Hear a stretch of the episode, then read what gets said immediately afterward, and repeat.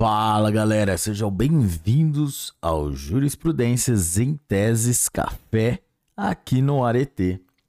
Mas antes de começarmos, não se esqueça de deixar o seu like e compartilhar com seus melhores amigos. Galera, nós vamos fazer de forma muito objetiva. E hoje, no primeiro episódio, nós vamos tratar da Jurisprudência em tese do STJ, edição número 7, falta grave em execução penal, edição número 12, remissão da pena, edição número 17, crime continuado 1, edição número 20, crime continuado 2, edição número 23, concurso formal. Galera, todas as edições terão, é, vão ficar na descrição do vídeo. Vamos lá?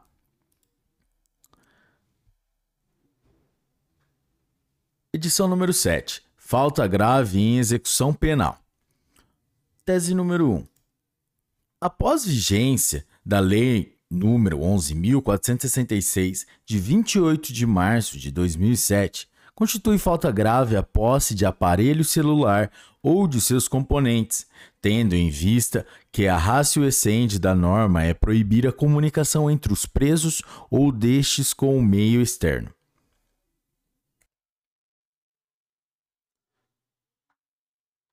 Item 2.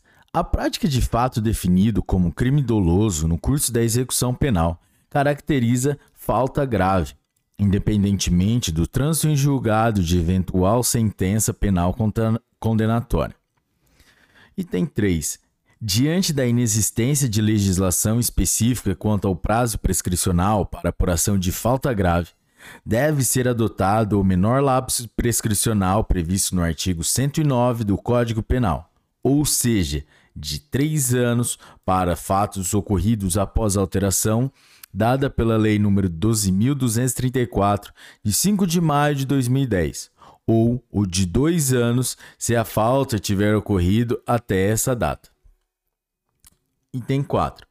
Para o reconhecimento da prática de falta disciplinar no âmbito da execução penal, é imprescindível a instauração de procedimento administrativo pelo diretor de estabelecimento prisional, assegurado o direito de defesa a ser realizado por advogado constituído ou defensor público nomeado. Item 5. A prática de falta grave pode ensejar a regressão cautelar do regime prisional sem a prévia oitiva do condenado, que somente é exigida na regressão definitiva. Item 6.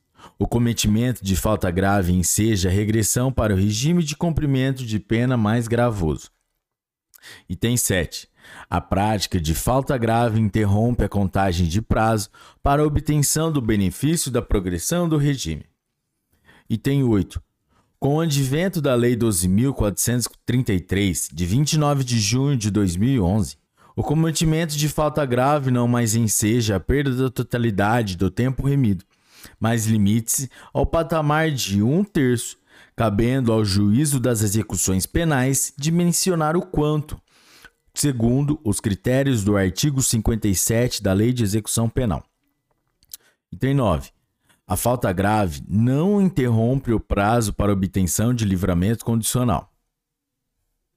Item 10. A prática de falta grave não interrompe o prazo para aquisição do indulto e da comutação, salvo se houver expressa previsão a respeito no decreto concessivo dos benefícios. Edição número 12. Remissão de pena. Item 1. A remissão da pena quando o trabalho é prestado fora ou dentro do estabelecimento prisional, uma vez que o artigo 126 da Lei de Execução Penal não faz distinção quanto à natureza do trabalho ou quanto ao local de seu exercício. Item 2. O tempo remido pelo apenado por estudo ou por trabalho deve ser considerado como pena efetivamente cumprida para fins de obtenção dos benefícios da execução, e não simplesmente como tempo a ser descontado do total da pena. Item 3. Não há remissão da pena na hipótese em que o condenado deixe de trabalhar ou estudar em virtude da omissão do Estado em fornecer tais atividades. Item 4 nos regimes fechado e semiaberto, a remissão é conferida tanto pelo trabalho quanto pelo estudo, nos termos do artigo 126 da Lei de Execução Penal. Item 5. No regime aberto, a remissão somente é conferida se há frequência em curso de ensino regular ou de educação profissional, sendo inviável o benefício pelo trabalho. Item 6. A remissão pelo estudo pressupõe a frequência a curso de ensino regular ou de educação profissional, independentemente de sua conclusão ou do aproveitamento satisfatório. Item 7. A decisão que reconhece a remissão de, da pena, em virtude de dias trabalhados, não faz coisa julgada, nem constitui direito adquirido. Item 8. Cabe ao juízo da execução fixar a fração aplicável de perda dos dias remidos na hipótese de cometimento de falta grave, observando o limite máximo de um terço do total e a necessidade de fundamentar a decisão em elementos concretos, conforme o artigo 57 da Lei de Execução Penal. Item 9. A nova redação do artigo 127 da Lei de Execução Penal, que prevê a limitação da perda dos dias remidos de um terço do total no caso de prática de falta grave, deve ser aplicada retroativamente, por se tratar de norma penal mais benéfica. Edição número 17. Crime continuado. 1. Item 1. Para a caracterização da continuidade delitiva, é imprescindível o preenchimento de requisitos de ordem objetiva, mesmas condições de tempo, lugar e forma de execução, e de ordem subjetiva, unidade de desígnios ou vínculo subjetivo entre os eventos, teoria mista ou objetivo subjetiva. Item 2. A continuidade delitiva, em regra, não pode ser reconhecida quando se tratarem de delitos praticados em período superior a 30 dias. Item 3. A continuidade delitiva pode ser reconhecida quando se tratarem de delitos ocorridos em comarcas limítrofes ou próximos. Item 4. A continuidade delitiva não pode ser reconhecida quando se tratarem de delitos cometidos com modos de execução diversos. Item 5. Não há crime continuado quando configurada a habitualidade delitiva ou reiteração criminosa. Item 6. Quando se tratar de crime continuado, a prescrição regula-se pela pena imposta na sentença, não se computando o acréscimo decorrente da continuação. Súmula 497 do STF. Item número 7. A lei penal mais grave aplica-se ao crime continuado ou ao crime permanente, se a sua vigência é anterior à cessação da continuidade deletiva ou da permanência.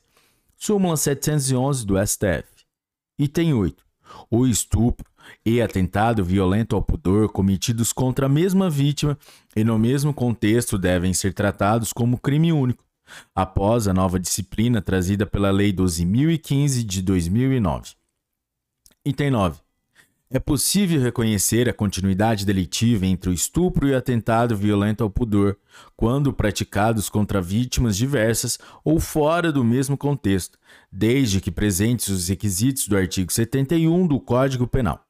Item 10. A Lei 12.015 de 2009, ao incluir no mesmo tipo penal os delitos de estupro e atentado violento ao pudor, possibilitou a caracterização de crime único ou de crime continuado entre as condutas, devendo retroagir para alcançar os fatos praticados antes da sua vigência, por se tratar de norma penal mais benéfica. Item 11. No concurso de crimes, a pena considerada para fins de fixação da competência do juizado especial criminal será o resultado da soma, no caso do concurso material, ou da exasperação na hipótese de concurso formal ou crime continuado, das penas máximas combinadas aos delitos. Jurisprudência em teses, edição número 20. Crime continuado 2. Inciso 1. Para caracter... Inciso não. Item 1. Para a caracterização da continuidade delitiva, são considerados crimes da mesma espécie aqueles previstos no mesmo tipo penal. Item 3 presentes as condições do artigo 71 do Código Penal, deve ser reconhecida a continuidade delitiva no crime de peculato e desvio.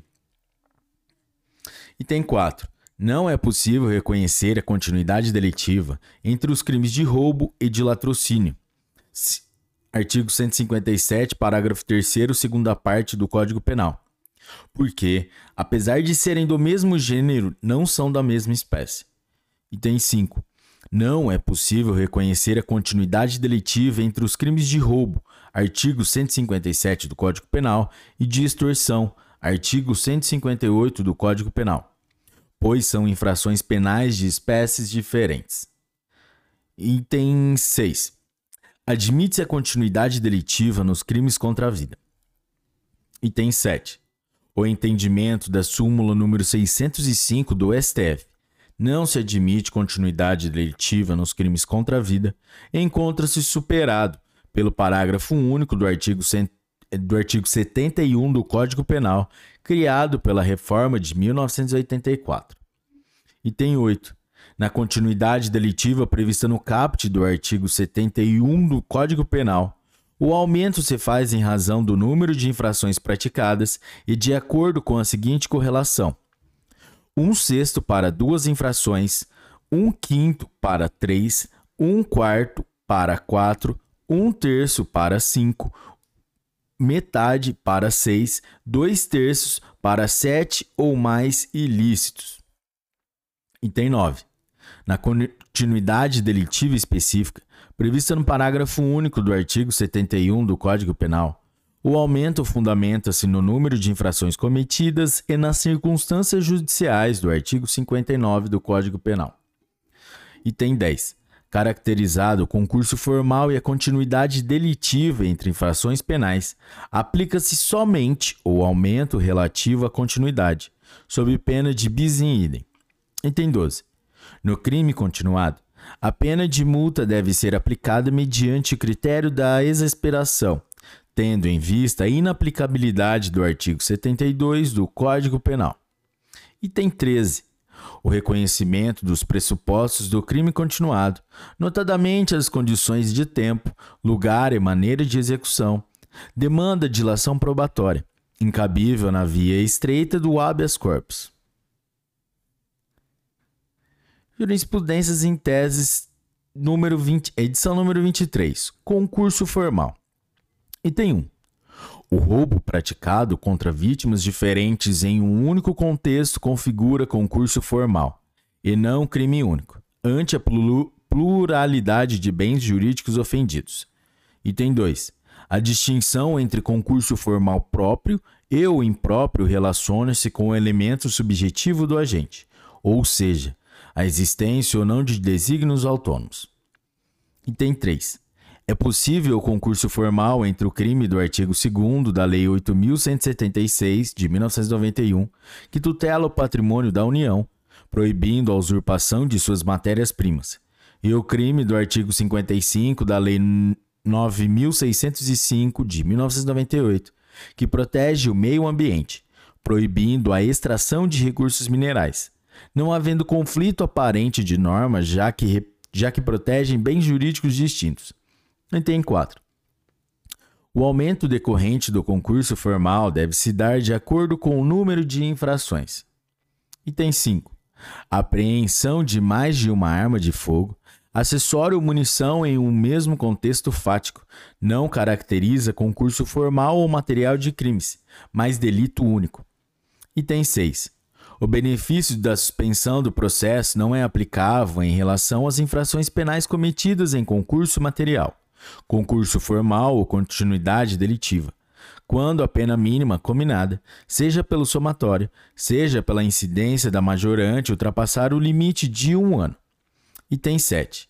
No concurso de crimes, o cálculo da prescrição da pretensão punitiva é feito considerando cada crime isoladamente, não se computando o acréscimo decorrente do concurso formal, material da continuidade delitiva. Item 8. No caso de concurso de crimes, a pena considerada para fins de competência e transação penal será o resultado da soma ou da expiação das penas máximas combinadas ao delito. Galera, é isso aí. Esse foi o primeiro Jurisprudências em Teses Café aqui no Arete. Se você curtiu este episódio, deixe seu like. Galera, se o item não foi falado aqui, é que ele foi superado ou cancelado. E é isso aí, galera. Até a próxima. Um forte abraço e um bom café. Tchau!